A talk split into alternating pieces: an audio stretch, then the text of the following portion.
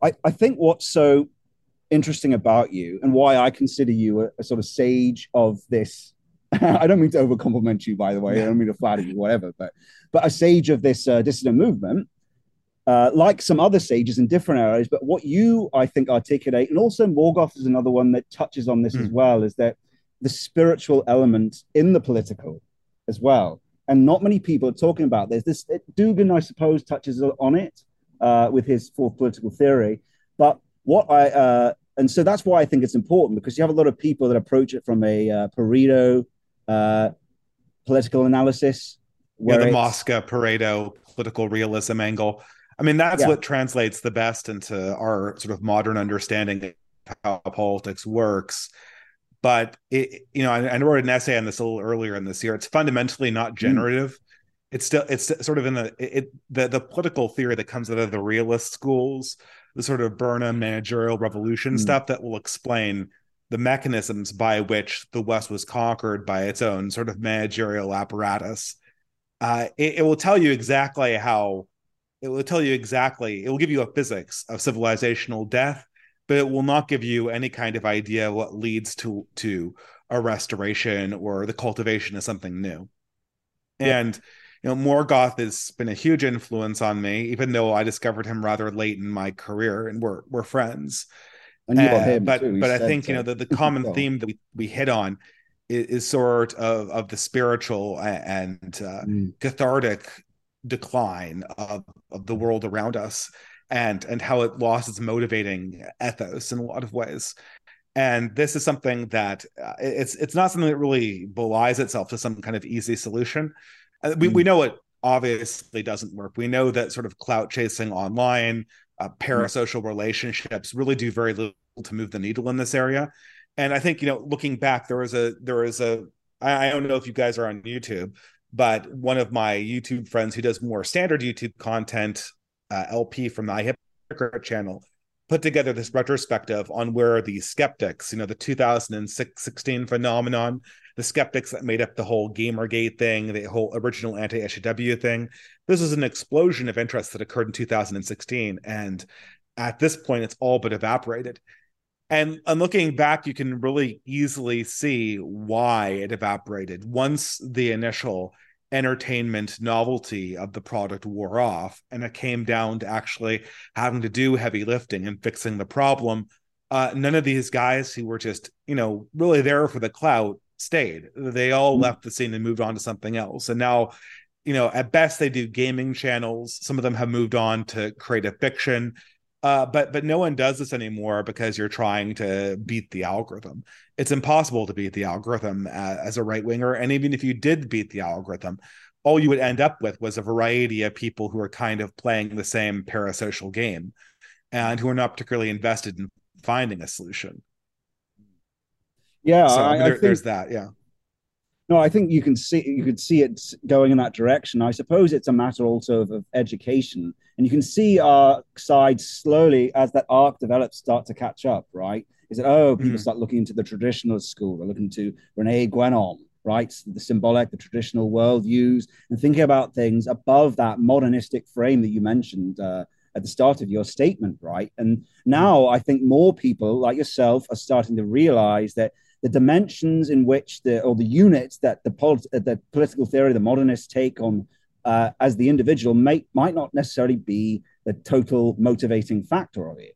It's these other factors that motivate our way of being, and it's the difference between spiritual authority and temporal power, as you touch on in this essay, right? So when you look at this Pareto, they take it as the political animal, which is the unit of one. So it basically has an kind of, it does have an inbuilt individualism in it by taking that as the basic unit. Yeah, a little bit.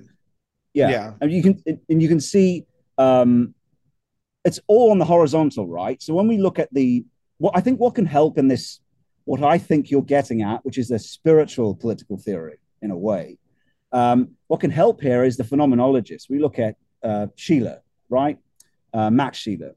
He talks about the value hierarchy. So the horizontal realm is sort of utility and the sensuous, which is pleasurable and non-pleasurable, and the vital, which is the noble and the base, and then the moral. Now we're in the spiritual realms. So the political theories really cover the stuff that's below that. You know, and at the top of the hierarchy is the sacred and the profane, sacred and profane, the holy and the unholy, right? Yeah. What that's mapping are the attractors, I suppose you could call it. Because power, if we're the political animal and we're after power, right? Or that's mornis, that's will to power. But these other things predate that. They set up the world itself, which is what you're hinting at really with your essay, right? So spiritual authority brings the truth, which is pre-will, right? It brings the for the sake of, right? Which is Heidegger, just a bit of existential ism terminology here, but brings the for the sake of, that sets up the very world itself before the will can even choose a thing to go after and form a vision, which these earlier political theories don't really account for. They just, I suppose they will say it's a myth or a lie that might motivate someone, right? I think, I don't know. I don't think that, you know, at least in the right-wing tradition, they, you know, the left-wing tradition really does kind of thrive on pointing to older views of knowledge and saying this was all a lie. From my reading of the right-wing ones, they just don't address it.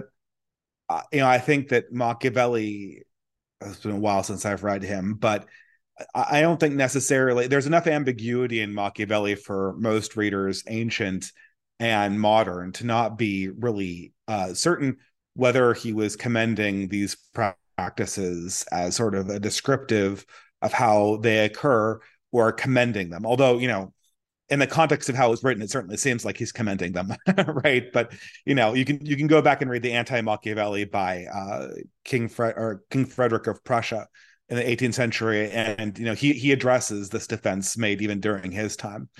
So you know, I don't know if it really comes down to saying that they think that all kind of cathartic and spiritual descriptions of political reality are false. They just don't address them because they don't immediately appear in day-to-day behavior of the political animal that is man.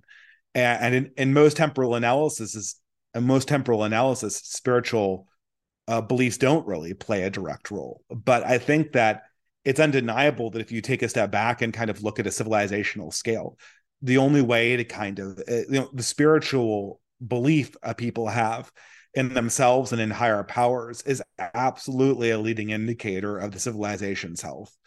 And not a lagging indicator, a leading one. And, you know, I mean, obviously, I don't know if you could take an AI or something and find that relationship necessarily in the data, insofar as there is a data set of civilizations. But certainly just reading analysis that comes from our primary sources, from very well-read people, this is a relationship that's been seen again and again and again. And so if you're looking for, like we are for the beginning of something new, and not just the continuation of an intellectual critique endlessly.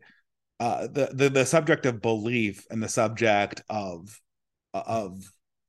true life and the subject of generative life and generative spirits, that's something that is very, very interesting, even if you can't necessarily formalize it, even if the relationship you have with it is almost entirely intuitive. This is something that we're going to struggle with increasingly, is that there's an enormous amount of human knowledge that just exists outside of the realm of deductive logic brought to bear on large data sets. And, you know, maybe AI will teach us this. Maybe our lack of understanding of this will cause the destruction of our entire civilization or species. But so much of human thought derives from the lack of our ability to do any formal analysis ahead of time. And oftentimes, most of the formal deductive analysis we do on large data sets is post hoc. We come up with the relationship intuitively, and then we backcast and discover the correlative relationship that we can prove or statistically prove, which is not a real proof. You know, statistically demonstrate with some level of confidence or with some Bayesian prior that this is in fact the case. But in most situations with actual thought, you know, it has to be intuitive, and it also can't be disconnected from value. We also think that thought, descriptive thought, and descriptive decision-making in the universe can be done independently of value. And this is also in most practical situations just not the case.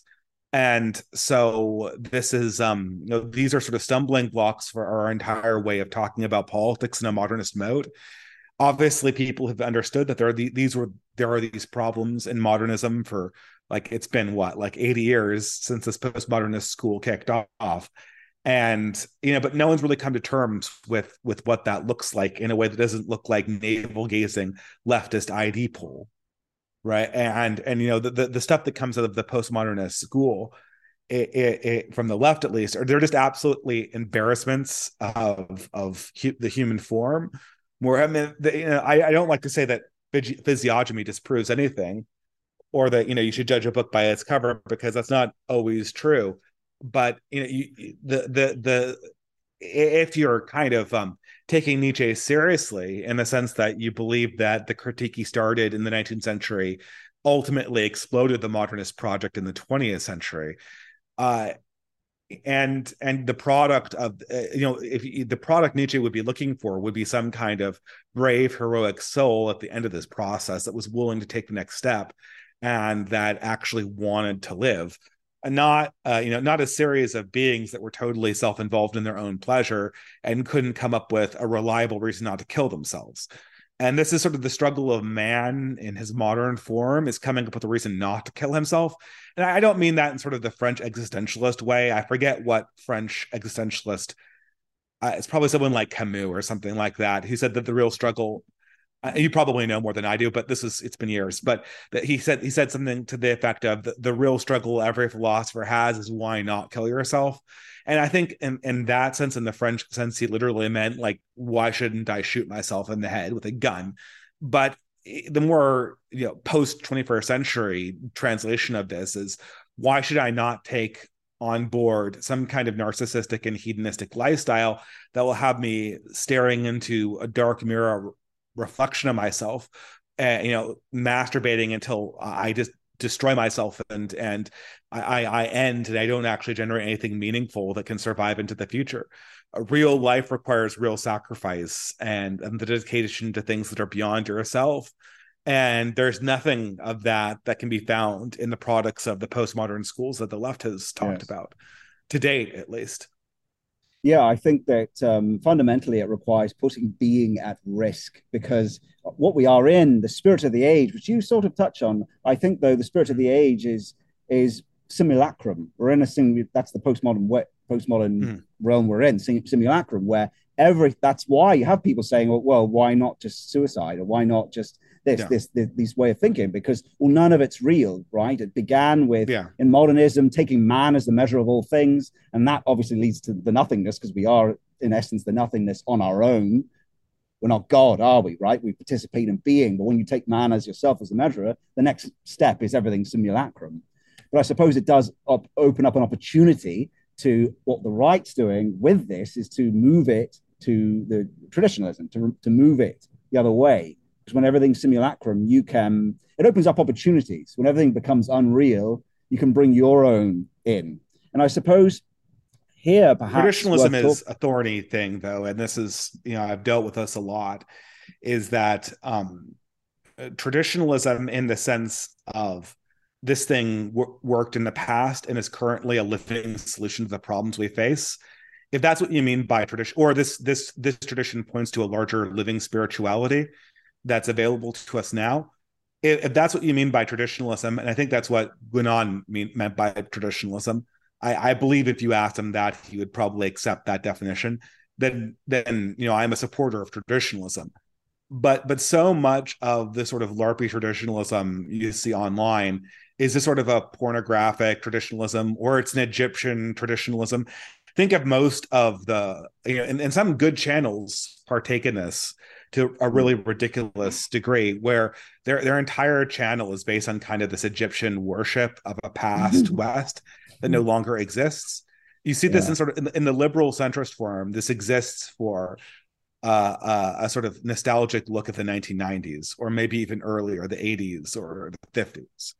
And you could go up to and including traditionalists of various religious traditions that have this kind of Egyptian relationship to a past version of the West that nobody really has ever experienced or can really understand. Maybe you have a great grandparent, they might have experienced this world, or if you're like me, a grandparent, you know, who lived in Eastern Europe where this stuff lagged behind a little bit, you know. But all of this stuff is it's sort of it now exists only on the page and only as the word. And so, in order for us to at all participate in this in anything like the way that our ancestors did, and not just sort of celebrate them as an element of nostalgia or in sort of an Egyptian way where we're entombing our lives to theirs as tributaries to a reality we can't experience, the lessons and the practices need to actually be lived in real life. And something that is, you know, that's a missing piece. And this can't be communicated online. And, you know, we've all been locked in, I mean, to various degrees, we've been locked in our houses for 2 years. Now, obviously, it ended last year for most people in most countries. But even if you didn't obey the lockdown, strictly speaking, public life has been radically truncated. And, you know, you can't control that. So right now we're trying to rebuild what it actually means to live in the real world and live authentically in the real world. And no one really knows what that means yet. I mean, people, we've experienced it. We're trying to figure out how to incorporate these things in real life. But this is something that, you know, people are still trying to figure out to what degree is my traditionalism an actual lived experience for me, and to what degree is it sort of an element of my online profile. I think this is where symbolic thinking helps, right? Because what it does, and as you participate in a symbolic tradition like the Orthodox Church, or for your mm-hmm. case, the Catholic Church, is that you're changing how the world worlds to you, right? As you start enacting the rituals, as you start participating in the church, it changes the very perspectival knowing or knowledge that you have. So it looks different, right? So you have the mm-hmm. profane modernism. As C.S. Lewis talked about, when you're in a hotel, Christianity seems less plausible. It seems less real. Wait, right? Did C.S. Lewis actually say that? Yes, and he said that because what he means is that the hotel room is utilitarian. So it's imbued with the profane value of usury or use. Just use it. Oh, it's a tool just to use. But that is just how being is currently being sent to us, right? As Heidegger talks about, it's like the sending of being changes in epochs from when it was first sent in the Greek age, right? And at the moment, it's utilitarian, will to power, and even now simulacrum, right? So that's the use of traditionalism. The true use of it is to help you go to get your world to world in that way more strongly. Because what I found when I've attended Orthodox ceremonies and I've imbued myself in this symbolic way of thinking, and I look at it and see it as, no, that's God. That is God. That the candle that goes ahead of the procession, right? These are really what it is. It is really the body of Christ, right? It is really, the church is really the body of Christ. Symbolically, that's how the ancients saw it. And in fact, the ancients, their symbolic thinking, better maps the higher order phenomena that we now see emerging online. Principalities forming, hyper agents, right? And when we use this way of thinking, it can help us to articulate phenomena in political life that don't seem to fit well into an individual analysis of the individual on his own. He seems to be being driven by a daemon or a doesn't, don't they? Right? So I find at least that helps my analysis. And when you look at Nick Land, he's someone that is going in this direction. He replied to one of my things recently, and I said, daemons are real. He goes, I say daemons are real. That voice in your head isn't always you. He says, yes, in fact, you're just a daemon that got trapped in the box. And that's what he means by the outsideness, right? Because the outsideness is the daemon's in. I don't necessarily agree with his radical empirical ontology, but it is becoming more and more relevant, isn't it? That's how you can use it. What do you think of that? No, I mean, that's true. And I don't always like this notion that we're radically... You know, I do also think that this idea of, you know, we're a demon trapped in a skin suit is hyper-modern in a lot of ways. And I think that disembodied spirits are certainly an element of the previous symbolic world, but there's something sort of radically wrong with that, at least in our temporal reality, of being kind of a ghost. Or these things are, at least in the Christian tradition, treated incredibly negatively. And I think there's a problem seeing man as sort of a disembodied demon that's temporarily trapped inside of a beat suit. That sort of taps into the whole Gnostic perspective that was rejected at the, at the fall of the previous civilization. And there's something to be said for this idea of the radically disembodied soul as an element that always seems to occur during the later stages of a civilization, which is, another sort of disturbing similarity we see between ourselves and the civilization that surrounded us, right? The civilization that preceded us, the old ancient world order. That Spengler is very wont to point out. And even Spengler, the way he articulates cultures are as a hyperorganism. Different Daseins, I suppose you could call it, different beings. And I think it is helpful as an analysis to see them as that. You could say that it comes out of the ethnos, I suppose you could call it. In fact, some of the time the Romantic poets and the Romantic artists got it right when they drew these national personifications as angels, I suppose you could call it, or a distributed cognition. And it seems like now we're catching up to that with our scientific descriptions of these things, because the cognitive scientists call it a hyperagent or a distributed cognition or a extended cognition. I don't accept Nick Land's outsideness theory, by the way. That's just his particular way of describing it. I think someone like Heidegger better fits with the Christian description, where a man is participating as the guardian of being. He's both. He's the in-between, both subjective and objective. I've read very little Heidegger, and I know I need to, but my time's limited. But I get the sense that people here are thinking along very similar lines, right? That people are thinking along very similar lines in all of these spheres. And that is sort of, how do we step away from Bugman reality?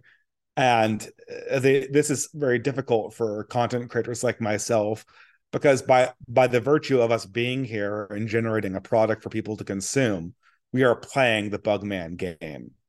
And this is why the 2016 to 2019 skeptic movement was always going to fail, because it existed 100% on social media platforms that were controlled by people who had every incentive to push people back into the consumeristic box.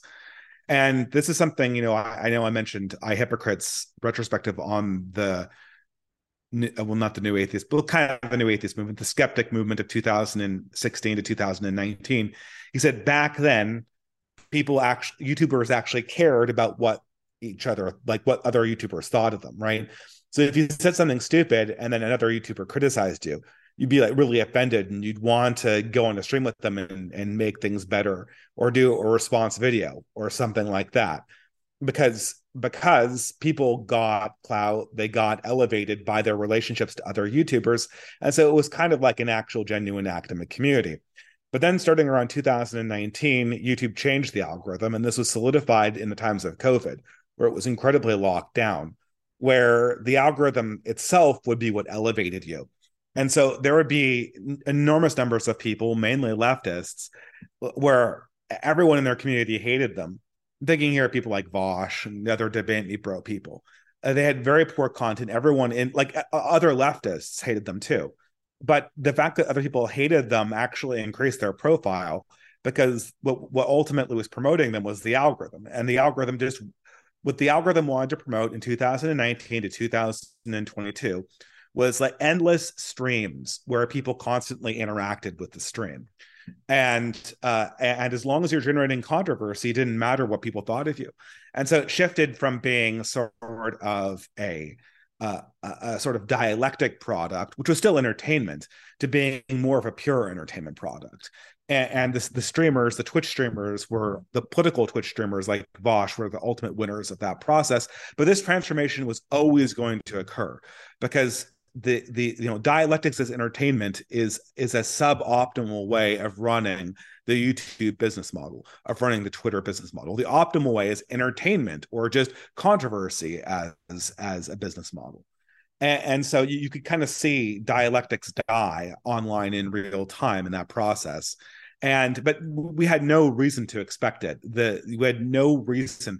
As a matter of fact, that particular little period of time between 2014 and 2020. It's a miracle that that even happened. There was no incentive for the social media companies to create that, and they'll try their damnedest not to create it again if they possibly can. But right now, I mean, we're kind of, what we're left with is sort of a number of people who are disillusioned with this model of conversation and looking for something different. And if the only thing we have to offer them is sort of podcasts in the vein of what the left generates, in the vein of what the mainstream generates, but just like more edgy, we're not actually fighting the battle. We're just sort of selling people diet Pepsi alternatives to the same garbage they're drinking. Speaking of Morgoth, you know, he had this one. Morgoth's a very talented person in writing these very short articles that just kind of tease a greater idea. Or they have like a choice sentence that sort of makes things click. And I'm not even so sure that Morgoth understands the deepness of these sentences while he's writing them. He's just a person where these sort of profound insights occur to him, and that's what makes him such a wonderful content creator. And, you know, he gives the example of sort of AI-generated art as being something that if you put effort into it, you would value it and you'd cherish it. But if you just put it into a search engine, the exact same image is worthless and you'll toss it away. And what happens is in this sort of parasocial space, the parasocial organism of the internet consumes time that is actually a limited resource of our own, and it generates content or generates entertainment, which now could be procedurally generated. So and it doesn't give anything back. I mean, so what is at the end of the day, if I watch this YouTube channel and I dedicate, I don't know, over the course of a year, perhaps even hundreds of hours to watching or listening to this podcast, I only have hundreds of hours of entertainment. And what is at the end of the day, what has been generated? You know, likes on this podcast, dopamine hits in my brain. But what a value in my actual life has been generated. Hopefully, a better understanding of the real world. But even then, it's very, very difficult to embody this because an understanding of the real world has to, in some sense, translate to your actual physical lived reality. And so at the end of the day, there is this question that sort of undergirds all interactions on this medium. And that is, what am I pulling out of the machine? Maybe a book recommendation of a book that I actually buy. Maybe I go to a conference, or we have this thing that we do in our circle called basket weaving that I'm trying to expand, that where people meet and hopefully maybe from that comes a friendship. I've met a bunch of in real life friends doing that, where we actually do real things in the real world. It's important to have an understanding of what actual substantive thing you pull out of the internet box. Rather than just creating a profile in the database of the internet's box, because you don't even own that data. Like, they can take that away from you at any time. So, I mean, it's questionable how valuable the ones and zeros are to begin with, but it's even more questionable once the ones and zeros aren't owned by you and that are instrumentalized by, corporations and their AI slaves to potentially be used against you in very material ways. So everyone has to answer the question of what they generate in the real world, what they generate for the people around them, and how this leads to an actual human life that is more enriched than that which kind of went before them. And we do what we can to generate that. And it's this is a hard problem.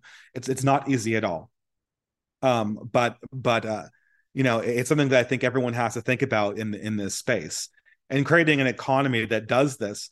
For instance, there's always going to be a need for people who just sort of go straight into the algorithm and game the algorithm to get attention on it. But the process should always be to feed people back and back into the system, right? To deeper and deeper relations. What the algorithm wants you to do is it wants you to get clout so you can feed it back into your own channel's cloud engine and kind of close the loop that way. So you can kind of keep the process of entropy going. So more and more real hours and more real currency are poured into the online machine. We're trying to run the engine in reverse where, okay, so maybe you watch an iHypocrite stream, and iHypocrite's a great guy. He does great content, by the way. He has a valuable role in this, but he does a lot of the content he does, or what he's best known for, is sort of this, a very well produced, but still definitely in the mode of outrage porn product called You Can't Stop Progress. It's important that people who sort of are drawn to this outrage porn use this as sort of a motivation to keep them looking deeper into broader ideas, into better practices, and that this initial outrage porn funnels them backwards to sources online that can answer these deeper questions, or sources online that can try to build real world relationships, so that at every iteration, your consumption of the parasocial product is pushing you in the direction of the real social, and is pushing you in the direction of the real spiritual. And this, again, this is something that we are trying to run this machine in a disentropic way, and machines that are run in disentropic ways require a constant input of energy.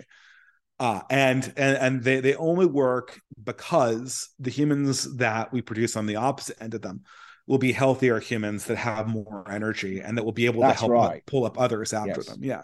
So, I mean, our entire product, the thing we're trying to generate, is entirely different from what the mainstream and to a larger degree with the left is trying to generate. Yes. And it's almost using, again, that vertical. It's generating. I think when we look at the two goals we should have, it should be to be building out, like you say, building outside, but also giving people the vital energy to do that and improve themselves at the same time. So you're building a robust community that has more vertical ascent. They're initiating themselves, hopefully, into religion, which makes them vertical. It means they start seeing the way the world was them. They're seeing the proper evaluation of reality by going to church. And they start, when you're initiating the Christian practices, the world changes and how it looks to you. So if we can help with that, and then instead of it being, let's say people might donate to you or pay for you because they just want to watch your content. And I've got some of those people that pay for mine, right? But most of them aren't. It's essential, of course. Most of them, I find, are paying for other reasons. And they pay way more because they've been lifted into a higher order of value because the value is different. They see what's going on. And so if we can make that our aim, that segment of the audience, or to bring people in out of the utilitarian or out of the entertainment into that could be core to the goals of what everyone's doing and building these networks and thinking about it perhaps like a principality, a distributed cognition, because in a sense that's what it is. If you can unite more of them, but also what you've been so good at is creating a way of moral interaction between these principalities, which you have this post which is called Friends. Right? No one else has done this, though. I know this seems I don't want to overcompliment you or anything, but no one else has done this, though.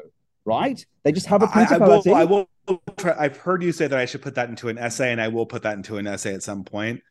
That'd be great. I'll help you. I'll probably get to it this summer, but that is something that I don't want to blackpill you on this, but this is sort of an unsolved problem right now. What you said right now is absolutely what we're shooting for, but the super chat's a great example of this. And the Substack, this is a currently a problem that we're encountering here is that ideally what would happen is that I would work for an organization that facilitated the development of young men, and I'd write articles for them, and they'd give me a little bit of compensation for the amount of my spare time that I put into this, which is, somewhat significant considering I work a day job, right? And I have a family and all this stuff, right? So I don't have tons of time for this. But ideally, there'd be an organization, and that organization's goal would be to develop ideas and to make better young men and women. It would literally be like an anti-university, right? And they would have their own publications, and they would have their own editors. And if I wrote something that was substandard, an editor would call me and go, "Okay, let's fix this, right? Let's improve this," Or there would be sort of a peer review process or something like that. The problem here is that although that would be ideal, that's not how social media pulls, right?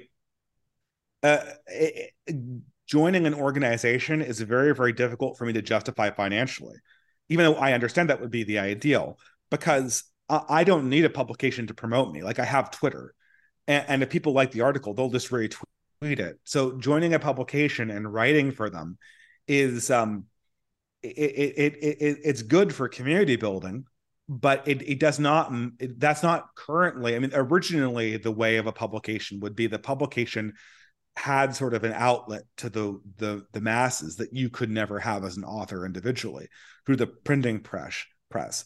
But now that printing press has been universalized. So the utility is purely in community building and also for super chats, right? Like the best way, if I wanted to get more money in super chats, which I don't. I mean, I appreciate people super chatting me because it helps me, you know, justify the time and make time in my schedule. But if I wanted to double down on the super chats, I would just always be streaming. And I would also encourage people who gave super chats to participate in the online community as opposed to pushing them off the online community. Mm. But, you know, I don't want more super chatters. And you know, I know for a fact, right? I know for a fact that if half my super chatters had really thick in real life communities, there would be people in those real life communities telling them the exact same thing that I'm telling them. And it would make a bigger impact on their lives. And it would help them even more fix these problems in their lives and answer these questions. And they would also be a real, I mean, I like to think that I'm sort of pre-friends with most of my audience, but of course it's over Dunbar's number. So how can that even be possible, right? So the incentive is to keep people in the super chat system, where the incentive should be, and you know, and we have to struggle with our own internal demons to push this. The incentive should be to constantly push people into situations where the kind of things they ask in super chats should be asked to friends in real life that share their ideological convictions in these dimensions, because that's how you get real strength. Everyone will sort of know this, in online spaces, but a lot of people, they have deep personal problems and they try to solve them by reaching out to online individuals. And I can give a few advice, life pointers, but I've tried to sort of go deep with some people and try to actually game out their problems. And it never works because the advice, I can't give them advice that's tailored enough to their own, because I don't know them in real life, right? Any advice that would fix their life would have to be super tailored to their problems, right? Which I don't know. Well, and I don't have skin in the game. Like, maybe this is where a different model comes in, right? Where partnering with an entrepreneurial type can help. Because for me, the most money comes from now individual consultations, which I never even provided on my channel. I had people ask me for this. Oh, can you do this for $200 an hour? Can I speak to you? An engineer, and these aren't crazies. This guy makes quantum cameras, right? Quantum cameras, went to Cambridge and stuff, asked me, and I went, okay, I guess I'll start offering this, right? And I can imagine there must be so many people out there would ask the same for you. And that model, I believe, with how I've structured what I'm doing, is it can lead to a club model, I think, right? So you have people that are spiritually invested, they're bringing money into it, and they can see you've got a project that is developing towards a club in the real, which you are doing with Beowulf Foundation. Basically, the Beowulf Foundation. I think that, but you're of your own as well, perhaps a formal club where it's directed perhaps in person that, oh, hey guys, you're not just here to meet me, you're here to be with each other, right? But it's because it's a club and that it's that model, because clubs have worked since the dawn of time where people have membership dues, and you're the head of that club, right? I think there are other models that can work that can get us out of the super chat mode, because I don't even do super chats. I don't do live streams. The thing that sustains my channel is just these big memberships, big donors, I suppose. But this is another thing that we are learning to develop. Like everyone, this is the thing, is that everyone's moving. Everyone knows the same. Like this always happens with this community, is everyone sort of moves in the same direction at the same time.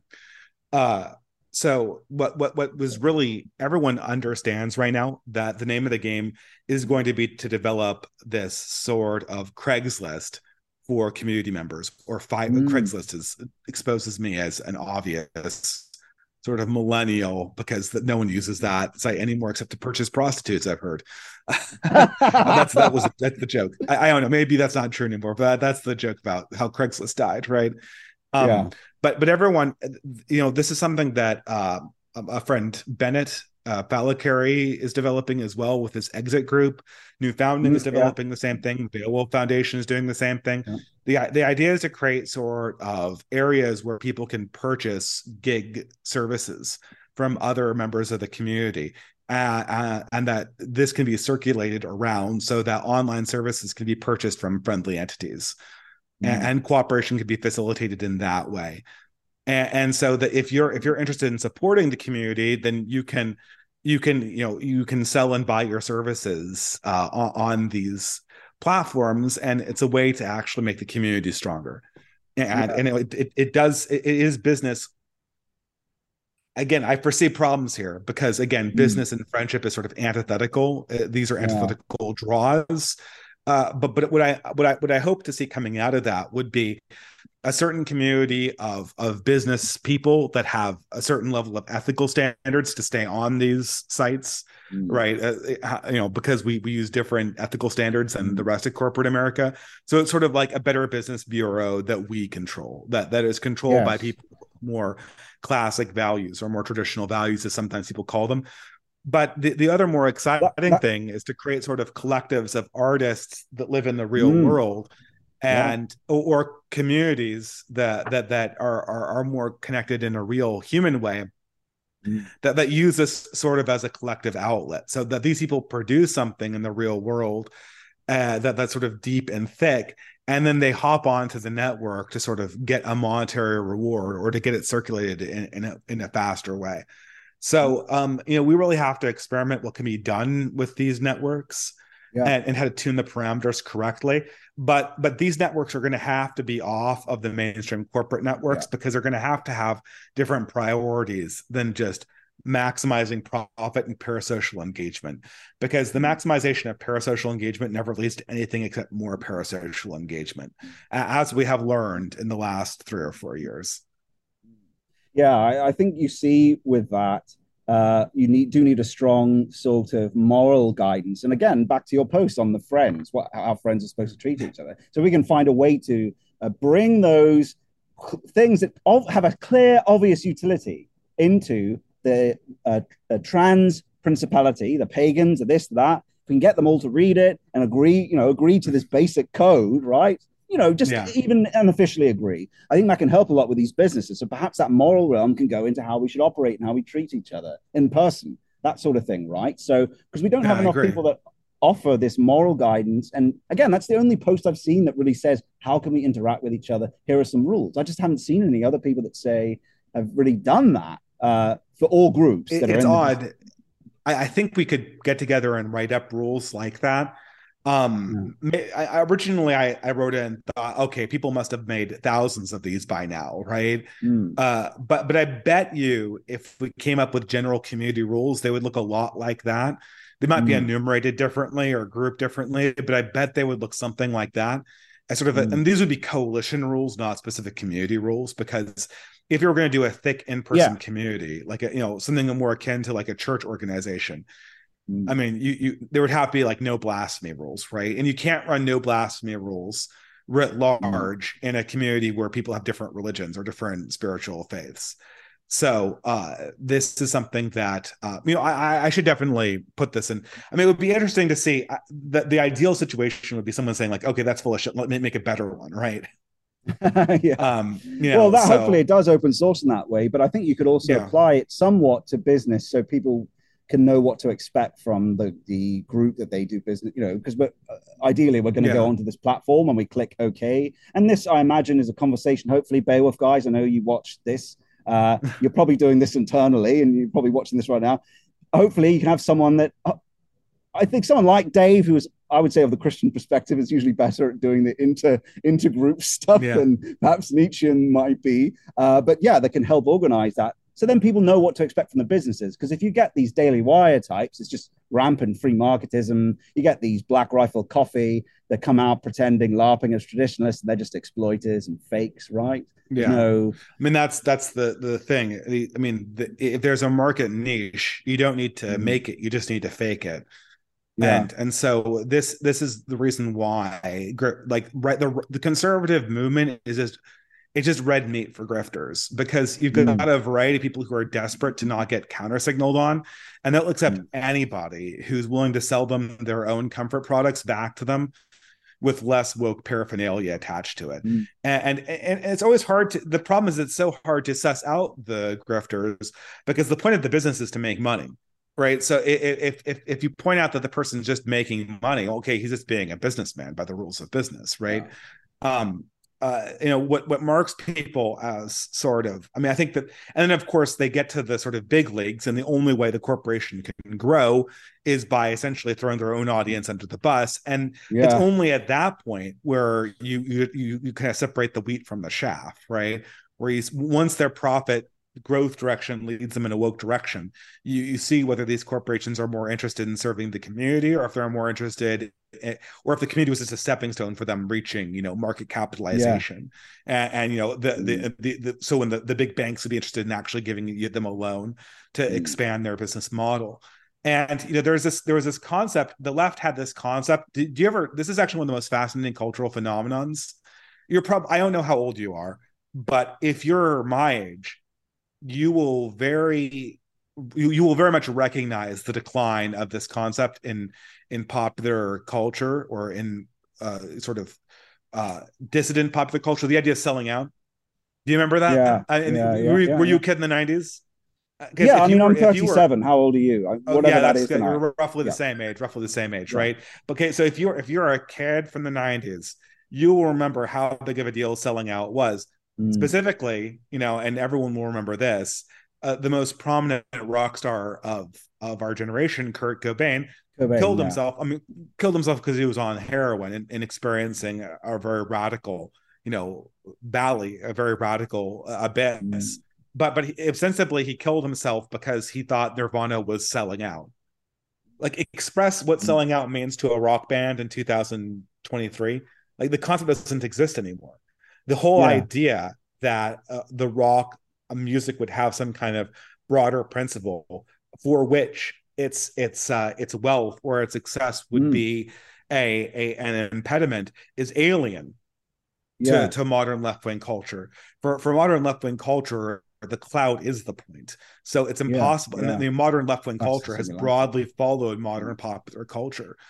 In the 70s and in the 80s and in the 90s, the radicalism of the 60s and the idealism of the 60s, people were worried that rock music, which should have been a revolutionary art form, was being made corporate.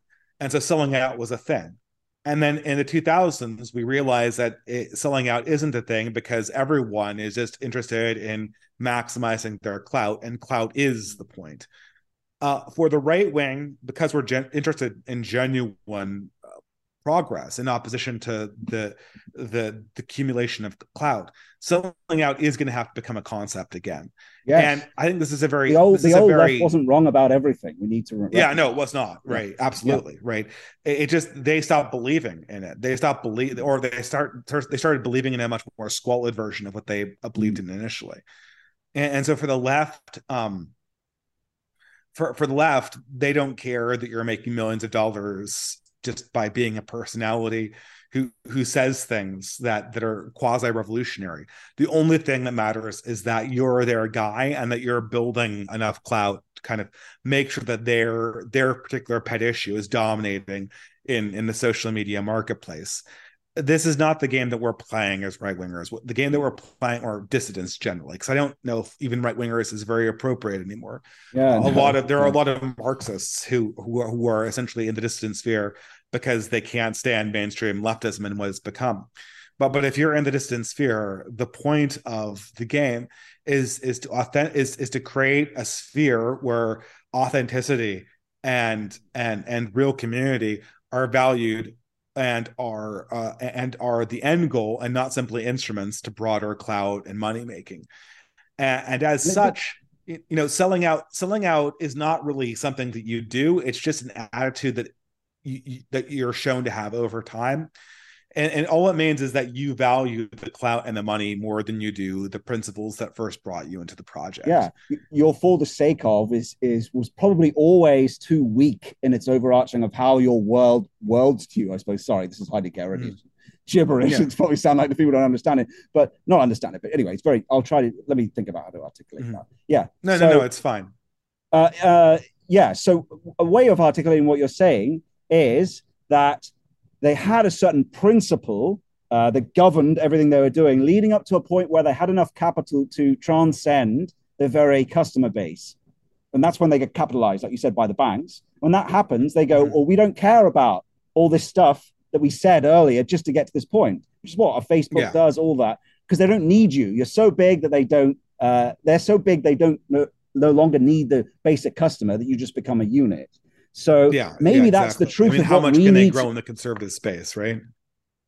Yeah, exactly. And so that's what we need to be, I suppose, careful of. And in these and this comes to this face-to-face. And you've talked about this in some of your videos, where your wife had a great instinct for some of the people that she met. So it's a bit of that. Yeah. It's in-person understanding, seeing people in person, but also having a higher order. Again, it's this vertical, not horizontal. So we can build in for everyone, you know, the second religiousness. Hopefully we can help facilitate this, because we're not going to, that's how we win. It's a second religiousness. It's the, and this isn't a lie, it's the truth of being.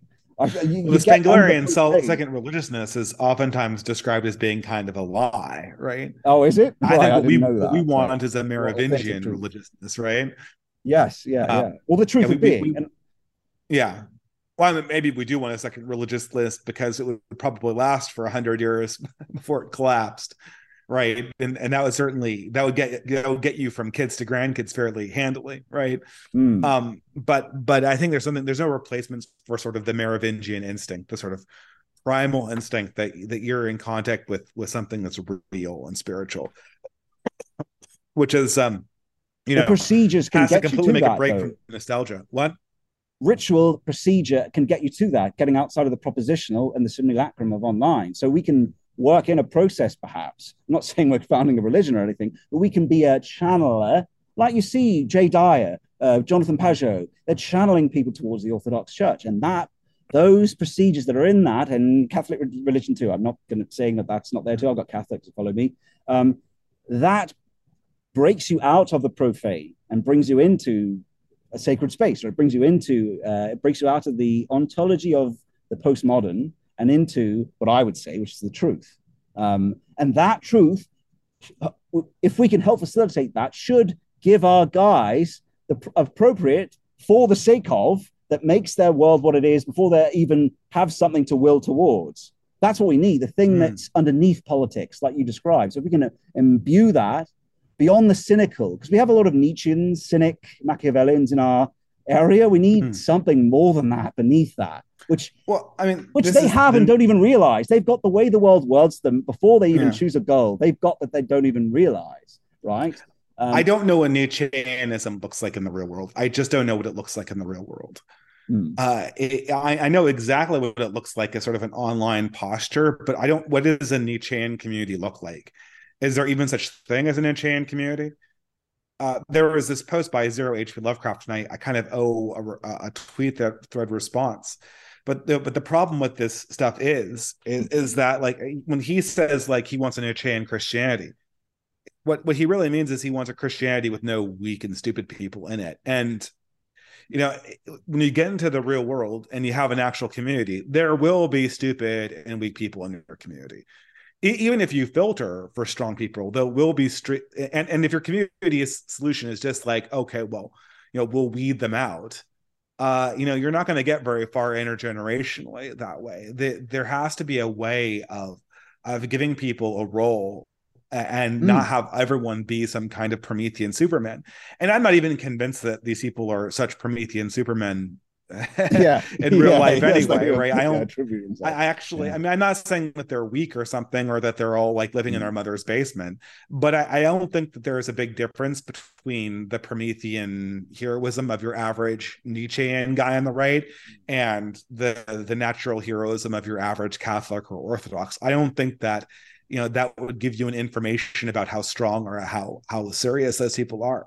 And so the problem with the Nietzsche stuff is primarily is that the substance of their criticism is in the real world, but their criticism exists only online.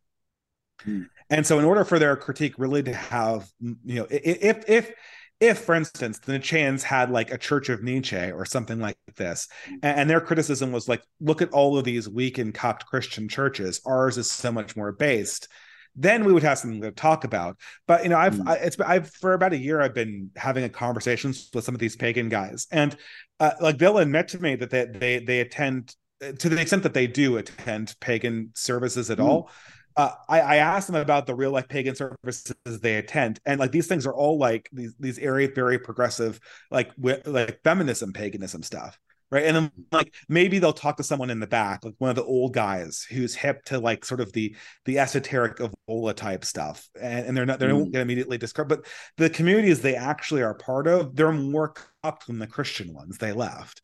And so I hate the word cucked, but you know what I mean. They're more influenced by progressivism than the ones that they have left.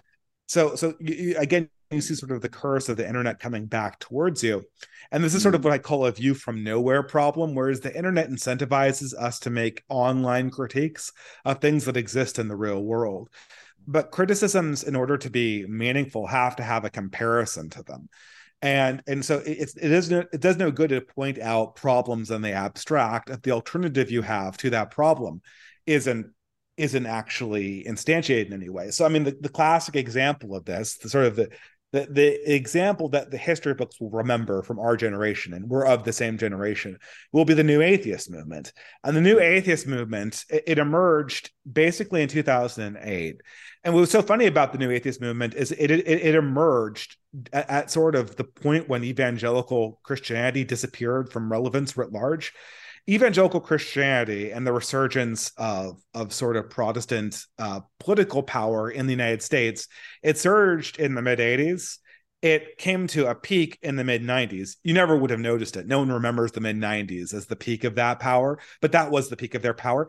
And it all throughout the Bush administration, when people were freaking out about it because Bush was sympathetic to it, it was losing power. And so the New Atheist movement came onto the scene when this sort of neo-fundamentalism was at a low point in its power, and it's only decreased since then.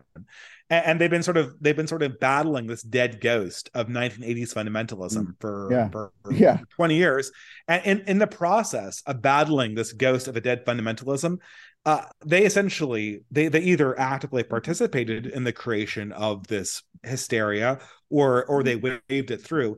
They created a mass religious hysteria on the left, which we call wokeism or social justice, which ravaged the West and led to a fury of iconoclasm, the extent that we haven't seen since England has not seen this level of iconoclasm since Oliver Cromwell, and Europe hasn't seen this level of iconoclasm since the 30 Years' War, and we've only seen the beginning of this hysteria. So because all they were doing, they were criticizing this sort of closed-mindedness from a view from nowhere. They had no comparison. They didn't have an alternative community that was more open-minded. All they had was sort of a hypothetical idea of how they would do things in an ideal world. And that's sort of something that we had to be very, very aware of, even as right-wingers. The critique always has to prefer a better thing to a worse thing. It can't simply make critiques in the abstract. Yeah, I agree. I think when you look at the Nietzschean and you look at the Christian, when you take the Nietzschean, what is fundamentally the Nietzschean, which is will to power, which is fundamentally what will is, it's Mornist. If you take away the Mornist completely from the Nietzschean, he's going to crumble. If he has nothing, he has no possibility of more Mornist and growing himself or whatever. And it's just, then he'll crumble. You do that to a Christian, he'll allow himself to be mauled by a tiger, as we saw in many martyrs happen to them, right? And they're for the sake of us higher in the early church, when they were persecuted by the emperors, right? I'm just trying to say, when you remove everything, when there's no more value to be gained, that way of being falls apart, I think, and the Christian one doesn't. If you are fundamentally, or a pagan will, if your pagan has a higher god that is a higher being. If they, I don't know, I'm not a pagan. I don't know. I don't think be a pagan. There could be like good versions of paganism. I just think that they haven't developed that yet. I think that like you could imagine a mature version of paganism come to the fore, but I think it would behave a lot differently than most of the online pagans do now. And like Nietzsche, for instance, I highly respect Nietzsche as a thinker, and everyone should read him. 100%. And you know, it's great. And like these Nietzscheans, like Zero H.P. Lovecraft is a great fiction writer. And like even some of his his essays always sound really super angry, but they're fun, right? They're really fun, right? And like Bronze Age Pervert, like brilliant creator, brilliant. You know, he came up with so many evocative concepts that. So I'm not trying to run these people down, but I think that like what they're missing here is that what they sort of, when they imagine a synthesis between Christianity and Nietzscheanism, they're describing something that would be pretty like if you took that concept, their idea of this merger between Nietzschean and Christianity, it would be what all of our ancestors just called Christianity. You know what I mean? Yeah. I mean this whole idea, this whole mistake where you mistake sort of weakness for piety, which is the classic progressive mistake, where you have these sort of highly over socialized weak people. David French would be a great example, where they sort of they resell their own obsequiousness to the status quo as being some kind of virtue of charity, and it's obvious that they don't actually do this in a way that would hurt their careers. This would no Christian before 1900 would ever make that mistake. Yeah, people would be onto this. People understood the difference between just being a doormat and being somebody who genuinely had humility. And humility is not weakness. And I think that, I think Nietzsche, and his better moments understood this. What? It's personal, not public as well. It's a big difference. It's personal. Yeah, it's personal, anyway, not public. It's very, I'd have to think about that, right? Because the difference between humility and weakness is very, very subtle. It's one of these things that has a very large intuitive understanding to it and a very large spiritual understanding to it. But you can just by reading history and knowing what's what, you can tell that the ancients the pre-modern Christians, like the pre 20th century Christians, understood the distinction between these two things, and they enforced the distinction. This sort of new progressive Christianity wouldn't fly in previous eras, and I think it's really obvious that it wouldn't. So this synthesis is going to happen, but I don't expect it to radically modify Christianity in any real way, nor do I think it really solves any of Christians' problems. I mean, Christianity's real world problems, I'm not going to lie about this. A huge problem in modern Christianity is that it's ruled by people who don't want to rock the boat, and it's ruled by people who don't understand that they're in that society is turned against them, and they're not willing to take the steps that will make them the enemies or the adversaries of society generally. And as such, they're constantly in a position where they recommend falling back and retreating, because they've never had to really even conceptualize a world where their views would be seen as unpopular or evil for professing Christian principles.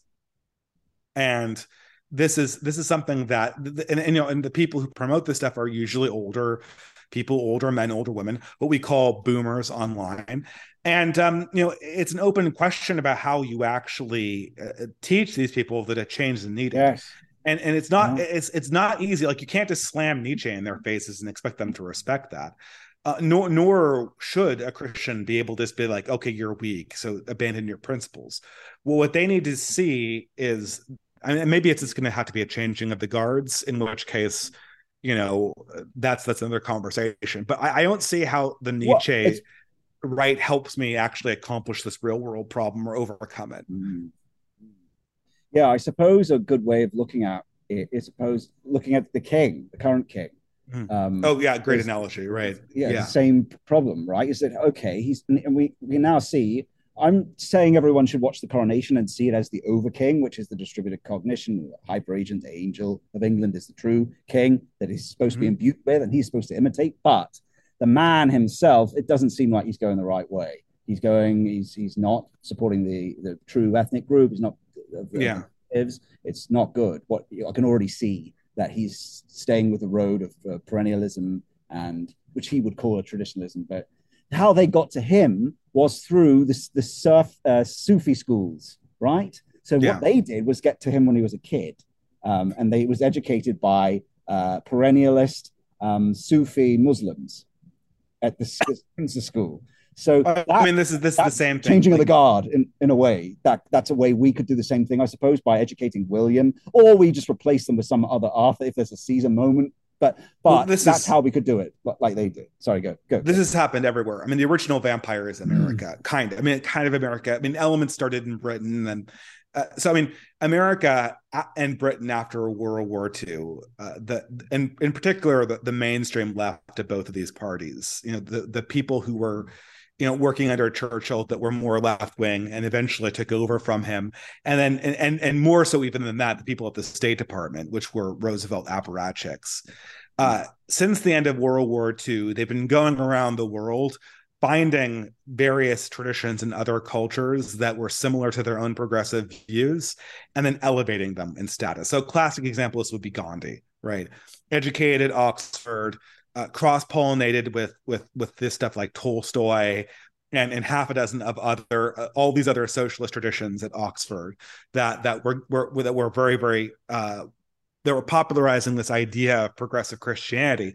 And so what emerges in sort of post-Gandhi Indian thought or Hindu thought is this sort of hybrid version of Hinduism and Christianity, or Hinduism and progressive Christianity. Yeah. And the same thing is true with like Sufism, right? Sufism is it's the form of Islam that's most amenable to the progressive worldview. And believe me, that's a tough fit with Islam, right?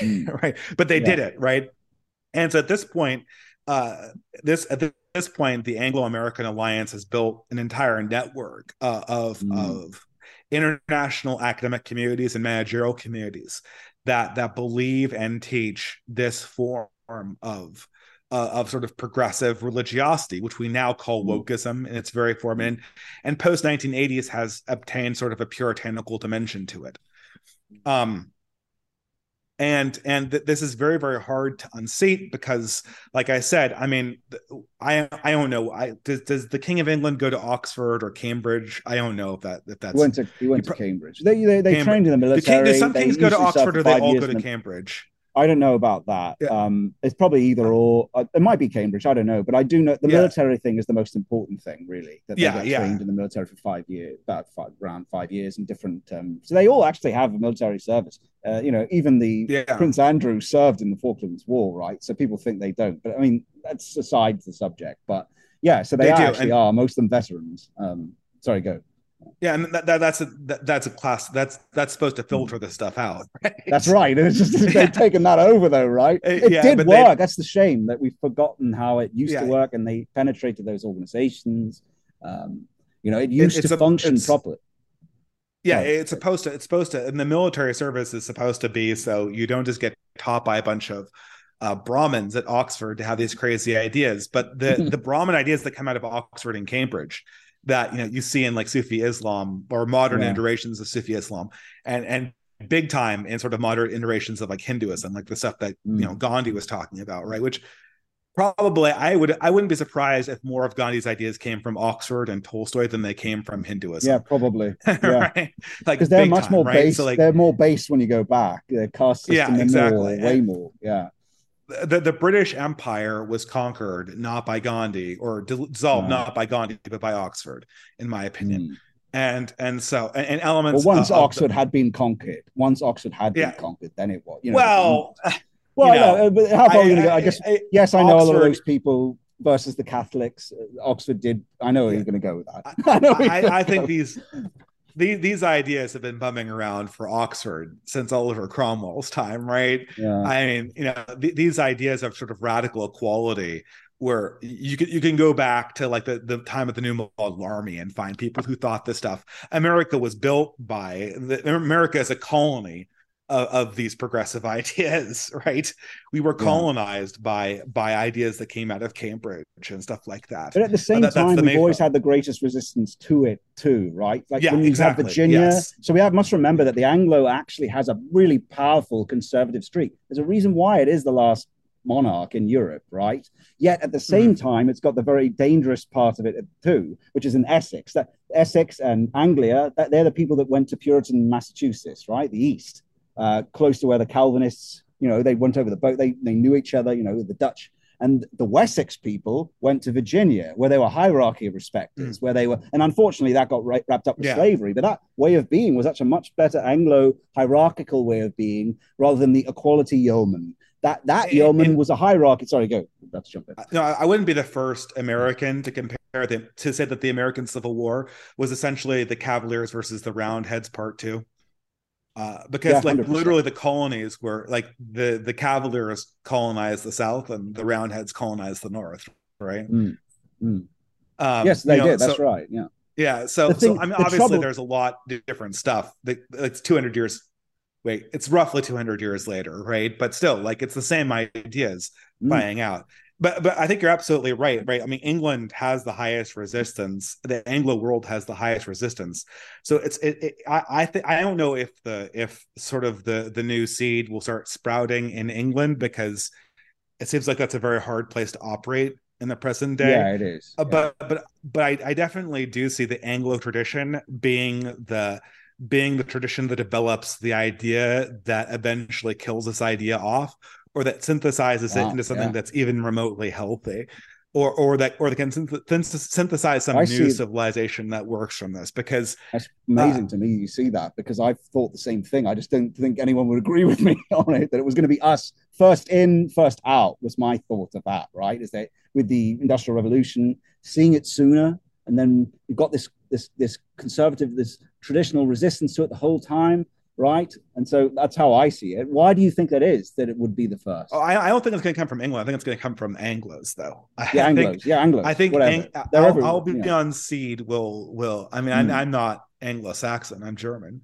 mostly. Close enough. I mean, obviously, Americans are not any one thing ever, right? And so, I've got some other European ethnicities in there, to me, it struck me that Albion seed is likely going to be the one who fixes this problem. Although, so to me, like, this is, it's hard because all of these places are really hyper locked down, but Australia and Canada and South Africa might be places to look for things. South Africa. No, I know they're Dutch and not Anglo-Saxon, but there's a lot of Anglo-Saxons there. There's a lot of English immigrated. I never exactly know how South Africa deals with that distinction, because sometimes it seems like there's a lot of bad blood between the Anglo-Saxons and the Dutch there, and other times it seems like they're one common co-ethnicity trying to survive against the ANC rule, and I can never figure out which one it is. It seems like it depends on the day of the week at this stage, right? Half the times the Afrikaners are looking to their Anglo allies. The second half of the time they're complaining about being put into concentration camps in like the 1890s or whatever, right? Even the people that are there that are Anglos, they consider themselves English Anglo, but they still want to stay there. I spoke to one guy and I said, "Why don't you try get out, man? It's pretty terrible." He goes, "No, I just see it as my land or whatever." But I think you're very right in terms of these other places to look to it, because there's a lot of energy there, whereas the old world and even America, some people are feeling very what's that German phrase where they're world weary, but it does seem like there's a lot of energy that I see in the antipodes where they've just been locked off from the world for so long that they have this energy to get involved and go to America and go to England and continue, be a part of the fight. So if that's where you were going with that, I do think there is energy there. There a solution could come from those places where the Anglo is there as well. It's weird because everyone's traveling on their own separate trajectory here, right? You have in America, there's more energy, but the security state is more powerful. In Canada, there's less energy, but the security state is less powerful.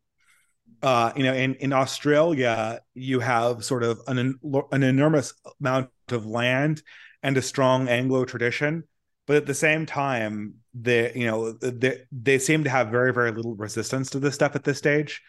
They seem to be in an earlier stage of development than we do in America. So yeah, it's probably a population thing. That's where the Americans have the advantage. The state is very powerful in Australia. So there's that. Yeah, because the population is dense, right? Yeah, it's not dense on paper because you divide by the entire landmass of Australia, but like the actual populated area of Australia is like it's like the size of two Englands, right? Yeah, it's around the coastal areas. So yeah, there's like there's a little part around like Melbourne, a little part around Sydney, and then there's another side on Perth or whatever, right? And that's it, right? Yeah, basically, yeah. So that's where I see that energy being based. That they know there's a big space there. The miners, there's this Maybe there's a union might help. If that Kanzik union, where it allows conservatives and traditionalists to go between these countries and to more collaborate and fly between it, might help. They've talked about, people are pushing for this Kanzik union. So at least within that Anglosphere, there'd be free movement. Because that's the trouble, right? You need a certain amount of density, which you guys have in America, where you can go to a basket weaving, you know it's going to be there. England has that too. Europe has that too, but yeah, not so sometimes, much. Right? Depending on where you are in America, we're trying to get this more prominent. Well, maybe you can expand upon that, your plans for that, and what your personal goals are. For me, my two goals are to help people go in person and to give people this vital spirit. For you, what are your goals going forward with that? What gives you vitalism, and what do you want to give to people to help them? What's your guess? Well, that's actually a good question, right? Because I don't know how fast these things can go, right? Because there's a certain, so what I'm on the basque weaving front, what I'm currently working on, and I don't know if this will take me years to write because there's a problem with publishing this thing too early. I have sort of a list of best practices for developing basket weaving projects. And we're working on sort of the support technology for that, but who knows how long that goes, right? We've got a bunch of programmers working pro bono on stuff like websites and the stuff like forums we're talking about for exchanging gig economy stuff that's still in the works. I can't tell you how long that's going to develop, right? We're working on getting our conferences sort of more stable, but I think that the most important thing is to sort of develop a content ecosystem that has some consistent way of rewarding good content. Obviously, YouTube is on YouTube. So I guess I'll go from the online and I'll go to the real, right? Obviously, YouTube no longer works in the way where other YouTubers' opinion of you matters more than the algo's opinion of you. But our side of YouTube, it has to be that other people's opinion of you and the community has to matter more than how many clicks you're getting, how many subscribers you're getting.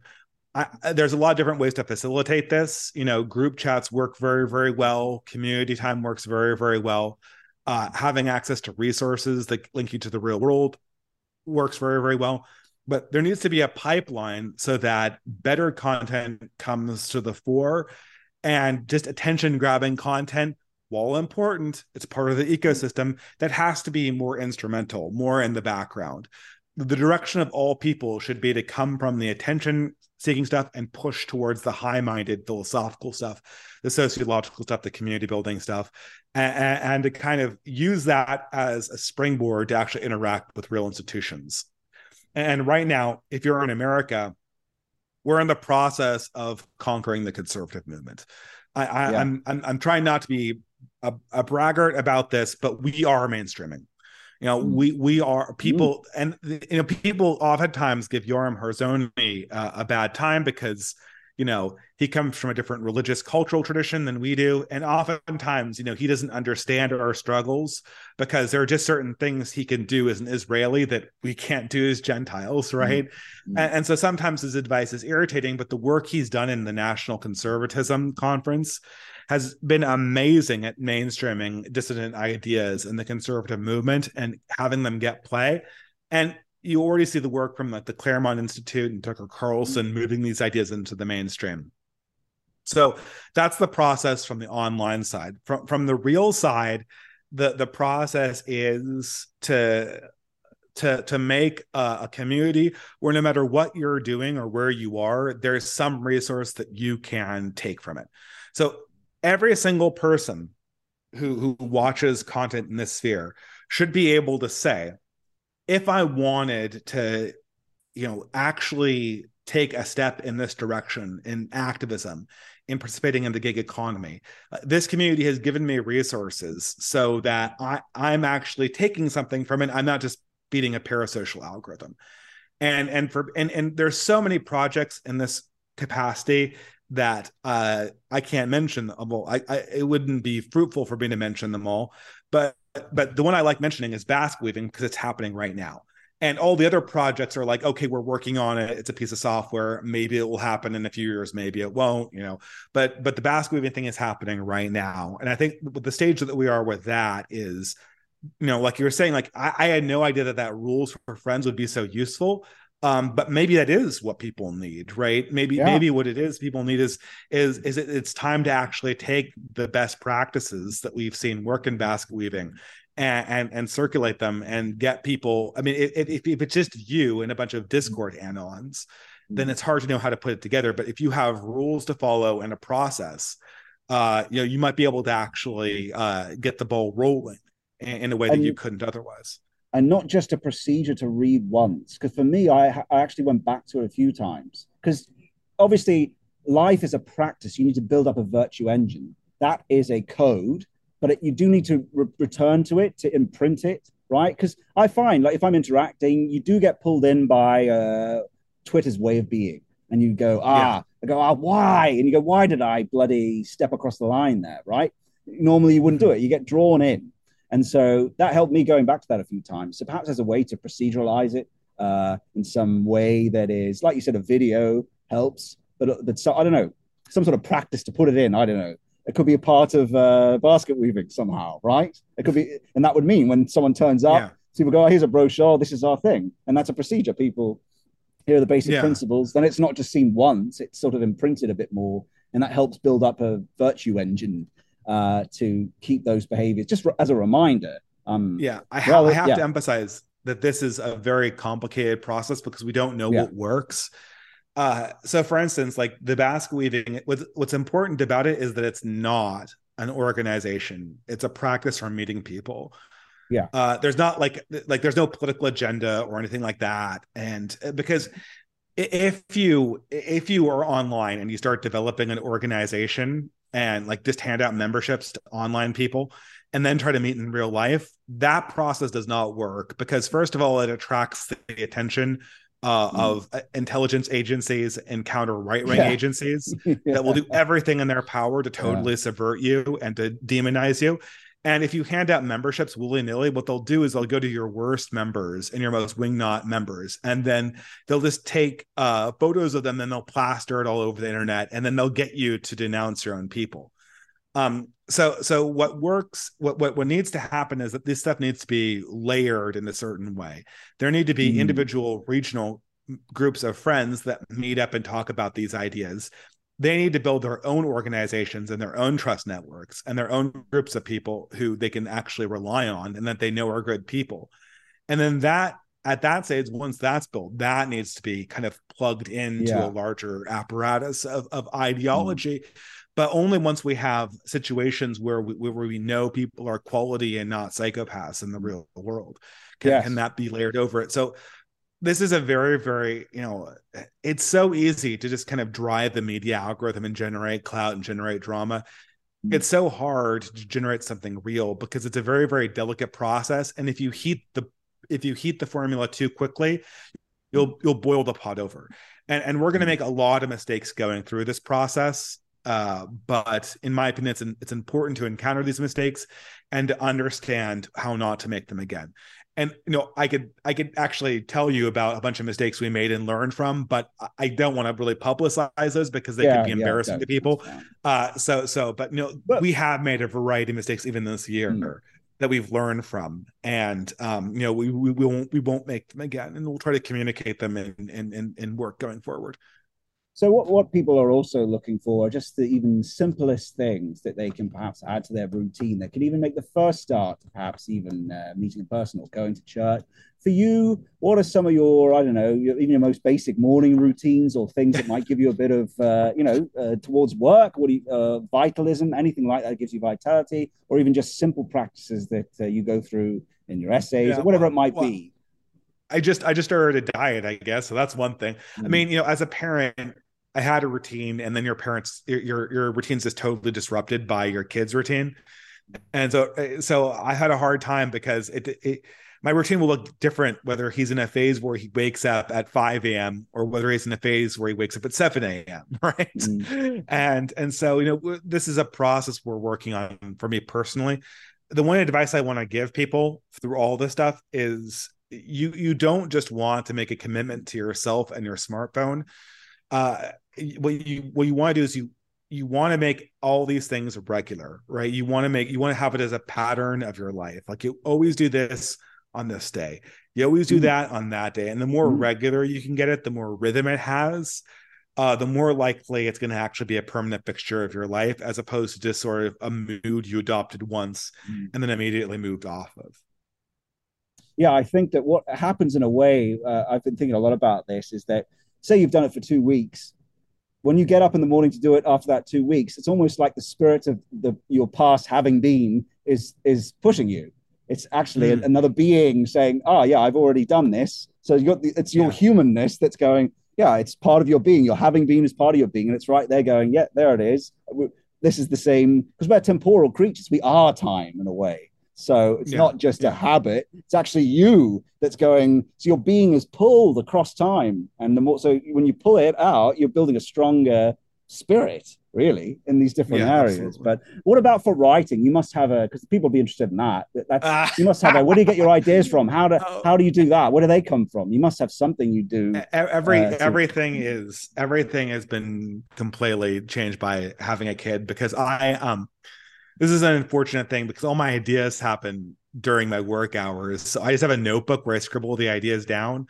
And then when I get a spare hour, I try to put them into Substack and then format them, and I guess I'm not bashful about using things like Grammarly and voice to text to voice, because I feel that, when I'm doing this at like 10 p.m. so my ability to kind of nitpick details is limited, and so I kind of need to lean a little bit more heavily on that that technological side. For me, I would just say there's different for writing. It's difficult. I would say that if you're a writer, look at the articles you like reading and try to kind of copy their structure. Because a lot of times, at least this is a big problem in America. In America, all kids are taught to write in this particularly bland 5-paragraph essay form that's designed to mimic what appears on standardized tests. And this form does not resemble in the slightest the kind of expository writing that you encounter in actual publications, at least in publications that exist in a context that are read online. So the first thing you want to do is you want to read articles that you like and see how they're structured. Where is their thesis? How do they bring it up? How do they introduce stories? And the other thing you want to do, and I think that this is a good advice for both speaking and writing, is you want to kind of have a feedback. Maybe this is bad advice, right? But you want to have a kind of feedback between writing and speaking. This is the only way I learned how to write. Is you want to take a speech, you just start talking extemporaneously about a topic and have a point, and then try to put that into an essay, and then take an essay you write, and then try to summarize it. All right, have an essay you write, and then summarize it into like a 10-minute talk that captures the main points of that essay. Obviously, I won't be breaking any new grounds by saying that one of the best right-wing speakers in the last 25 years was Jonathan Bowden. And I have a bunch of quibbles with him being a pagan and all that. And obviously, ideologically, we have some quibbles. But what was so amazing about Jonathan Bowden is he had, this this way of speaking extemporaneously that was literary. Right. He spoke off the cuff like you would expect somebody to write, with an editing job on top of that. And the way he could do that is that he so internalized the form and structure of the, I don't know, he probably had an amazing natural talent for this. But this is something that English people can do that somehow Americans are incapable of doing, is this incredible fluency with the English language. It must be something about the way you're taught to speak and the way your education institution, and this is dropped off significantly in Englishmen in the last 20 years. I've noticed that tragically. They probably have been adopting some of the American mind viruses that have come from our educational institutions. Yeah. But at least 20 years ago, I think.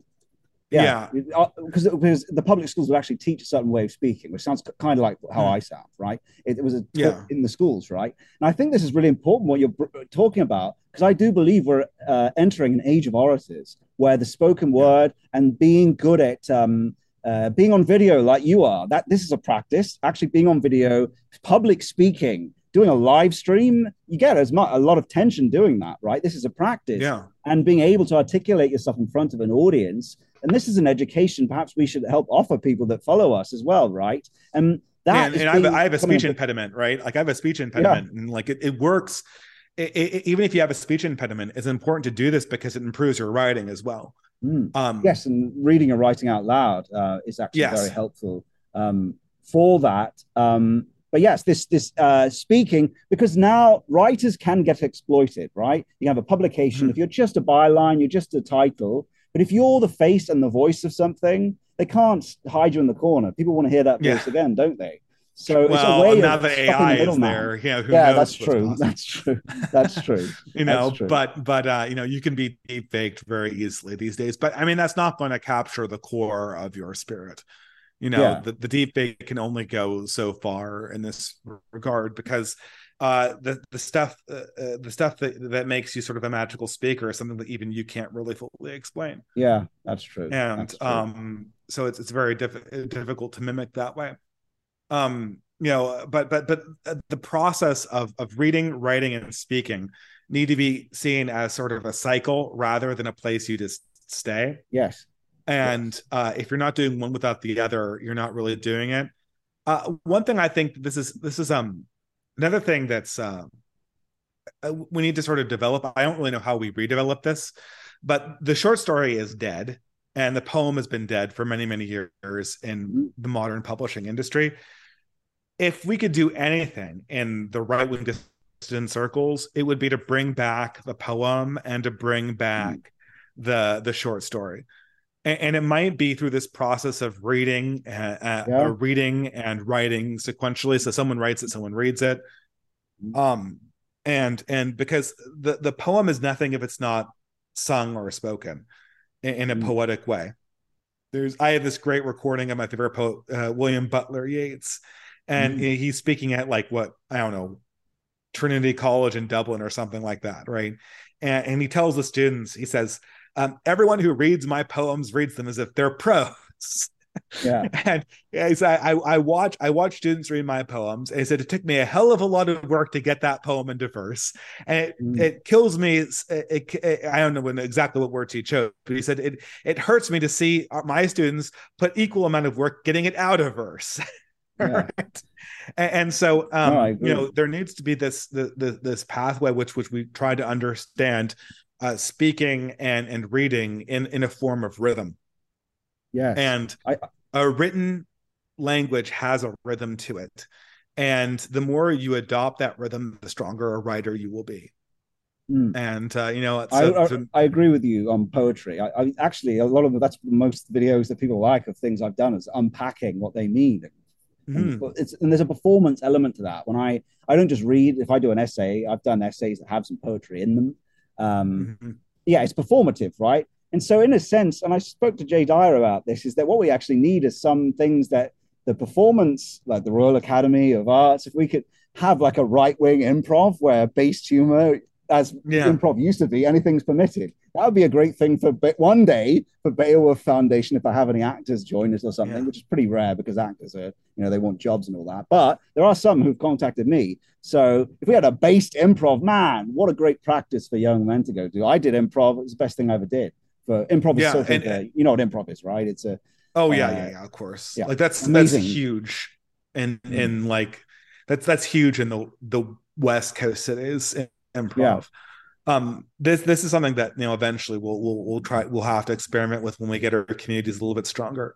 It is sort of experimenting with all of these performative forms that are less degenerate. You know, theater is difficult because theater is this is obviously the purview of our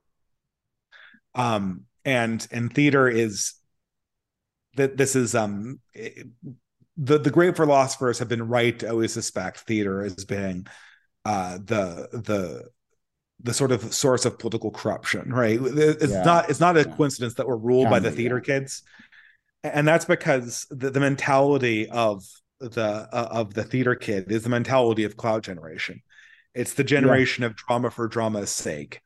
Yes. And poems are not supposed to be like that. And maybe you know, we could develop our own theater tradition that sort of leans on the poetic tradition more than it does the clout generation tradition that we all kind of know and loathe, that you see so prominently on the left. This is what I talk about when I always talk about authentic being, is that in the ethnic group, even in yourself, I would even say, is that even in Americans, there is an authentic being underneath the inauthentic propositions deep in being that still has held vouchsafed that sort of ethnic spirit, right? And when you do great theater that's connected to that, it can call to that being, and that can be impelling. Say you get the values right. So you see when a woke movie comes out, it's not as impelling. They can use all the effects and they can still get people to watch. But if you really have something that's imbued with those fundamental values, they match. It's like offering something that is connected to an archetype, let's say, that's in your being and your own collective unconscious, you would call it. And that's drawing.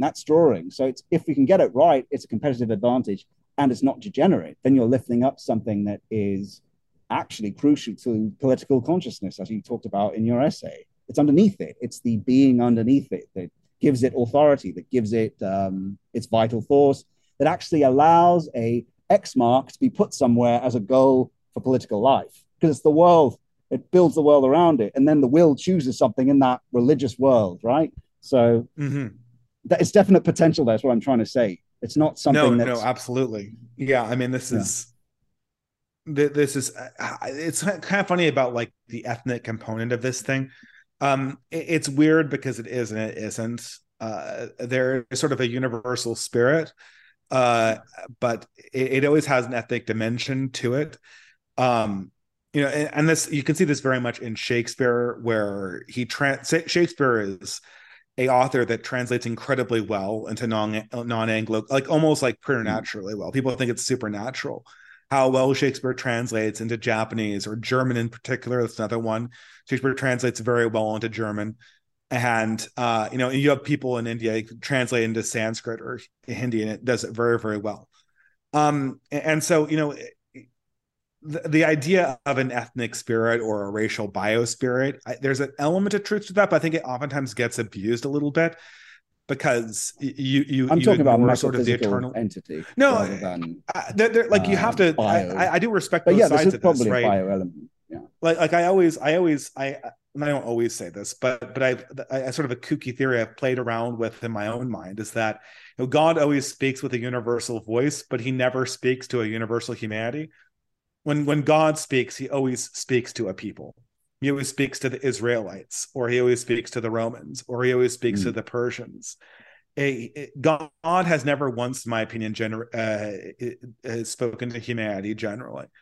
So there's something about the nature of the revelations that by it's because I don't think that God could speak to humanity generally outside of something like, you know, outside of the literal incarnation or something like the Garden of Eden. I don't think that's possible.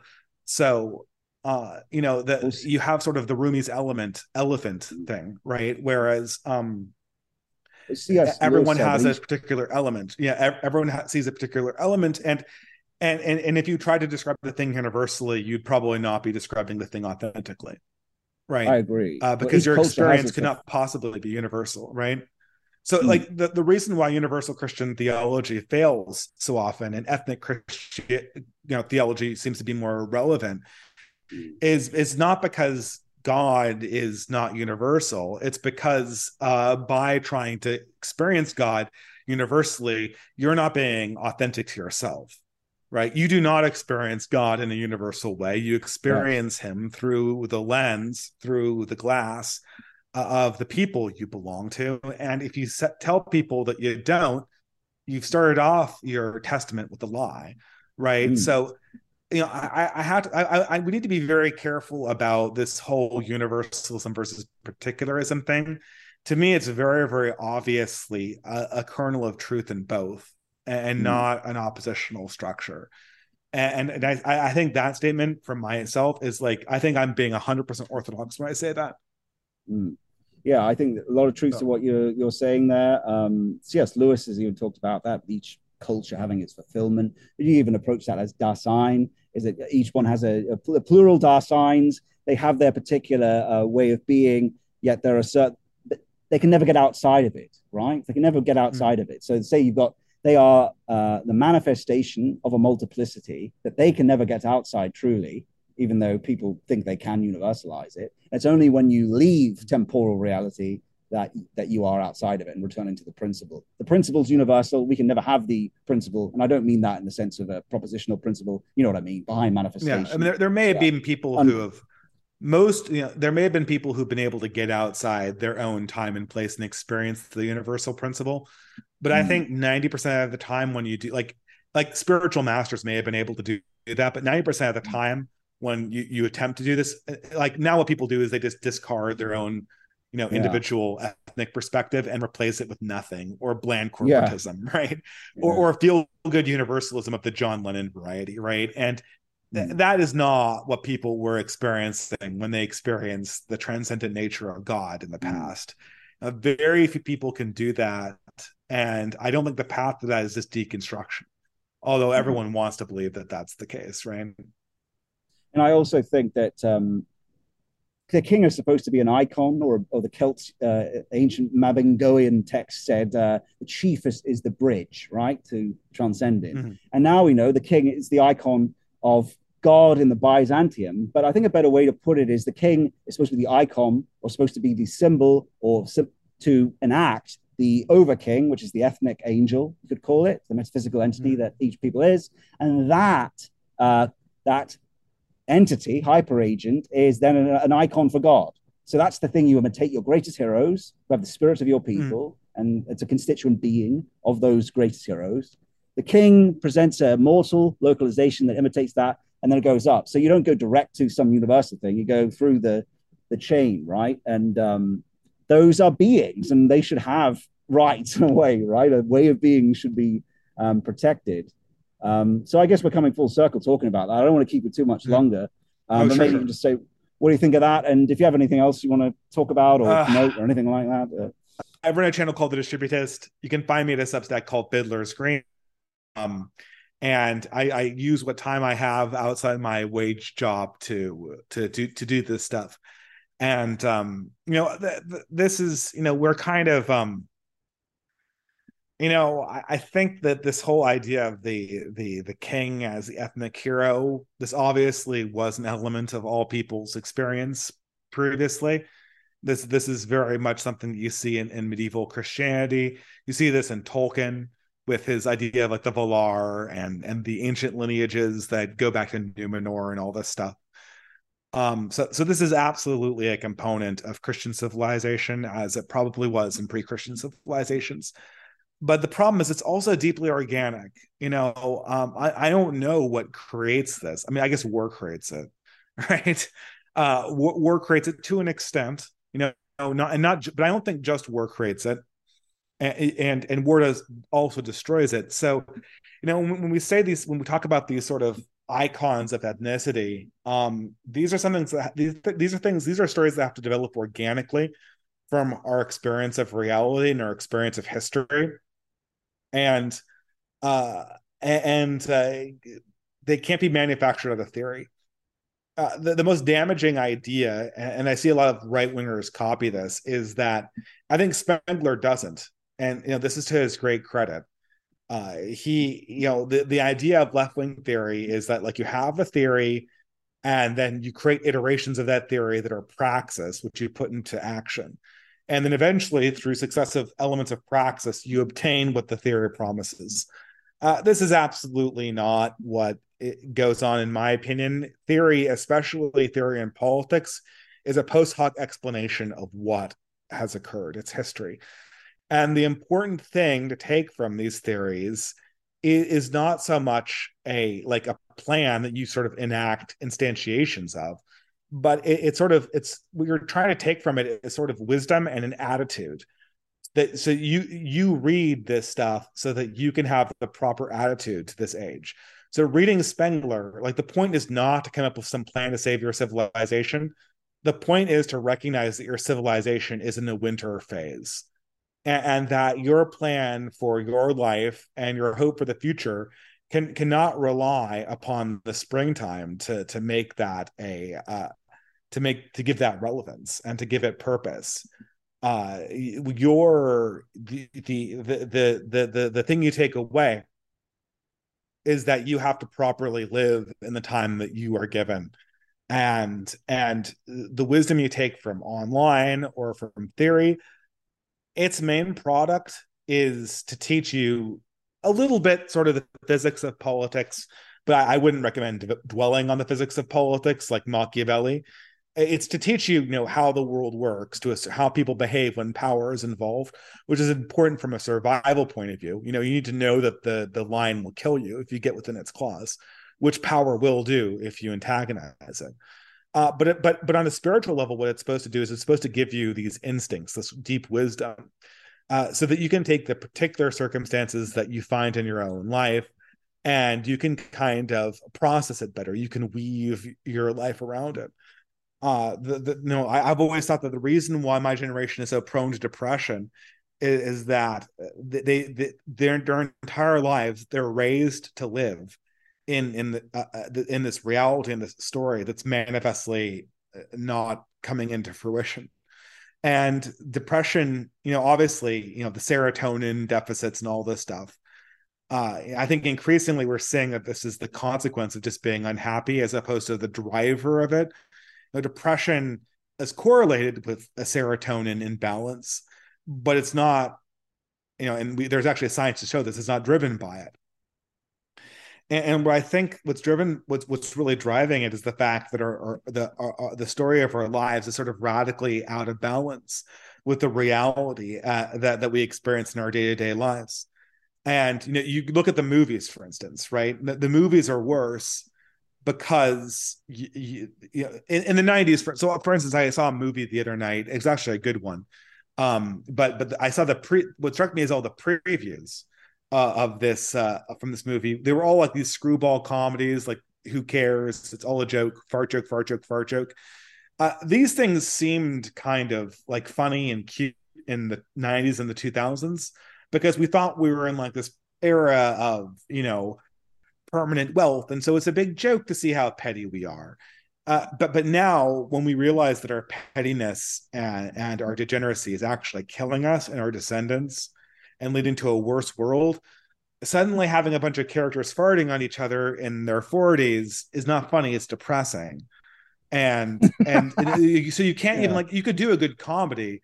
I actually think that you could do a good comedy in our present era, but it actually might look more like The Tempest than it would look like a Seth MacFarlane movie or something like that. Because the first thing that people are looking for above all else is sort of a story of hope and rejuvenation.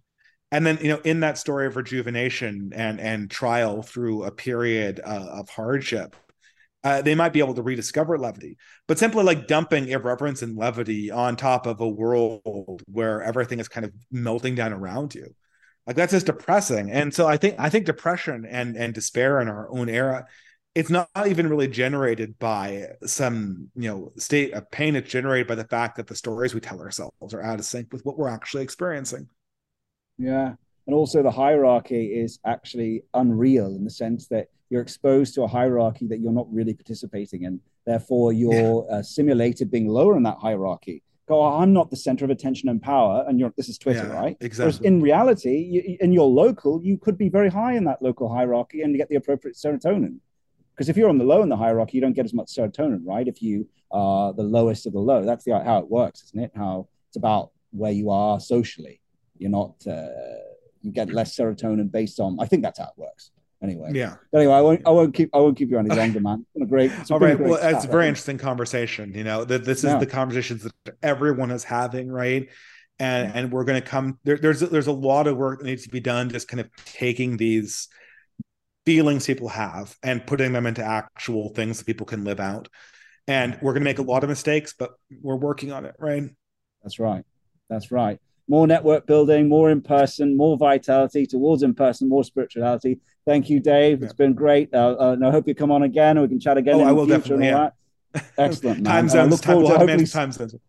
Yeah, that's right. And hopefully it's some in-person basket weaving or something. For God sure. God bless. All right. God bless and God save the Overking, as I say. Yeah. We'll cut it there. God bless. That was great, man.